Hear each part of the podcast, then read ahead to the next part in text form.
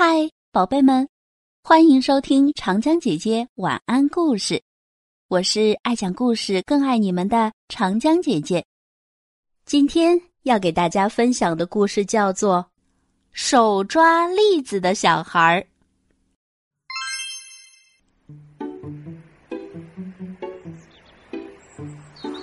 一个小孩看见地上有个瓶子，瓶子里面装满了栗子。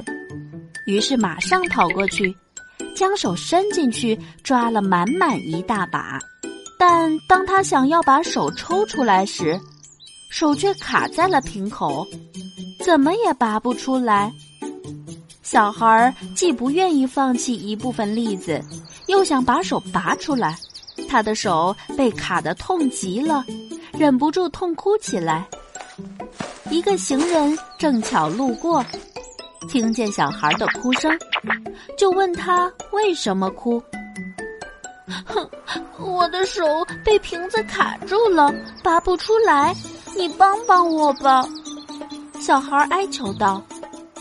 行人问清了他被卡的原因，便对他说：“你的手既然能伸进去，就能拔出来。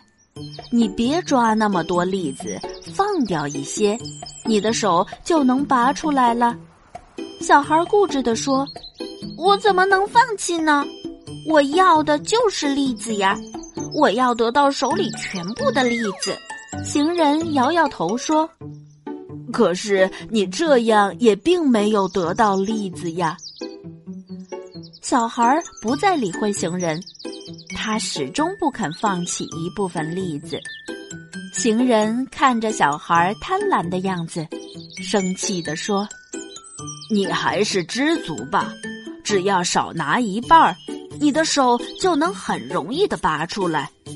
你那么贪心，不知道适可而止，到头来什么都得不到。”说完，便不再理他，继续向前赶路。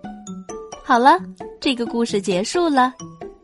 亲爱的小朋友们，知足才能长乐。在生活中，如果贪得无厌，那么你失去的将会更多。因此，我们做任何事都要懂得满足，这样你的生活才会快乐。好了，今天的故事时间到这里结束了。我是长江姐姐，欢迎下期继续收听，再见。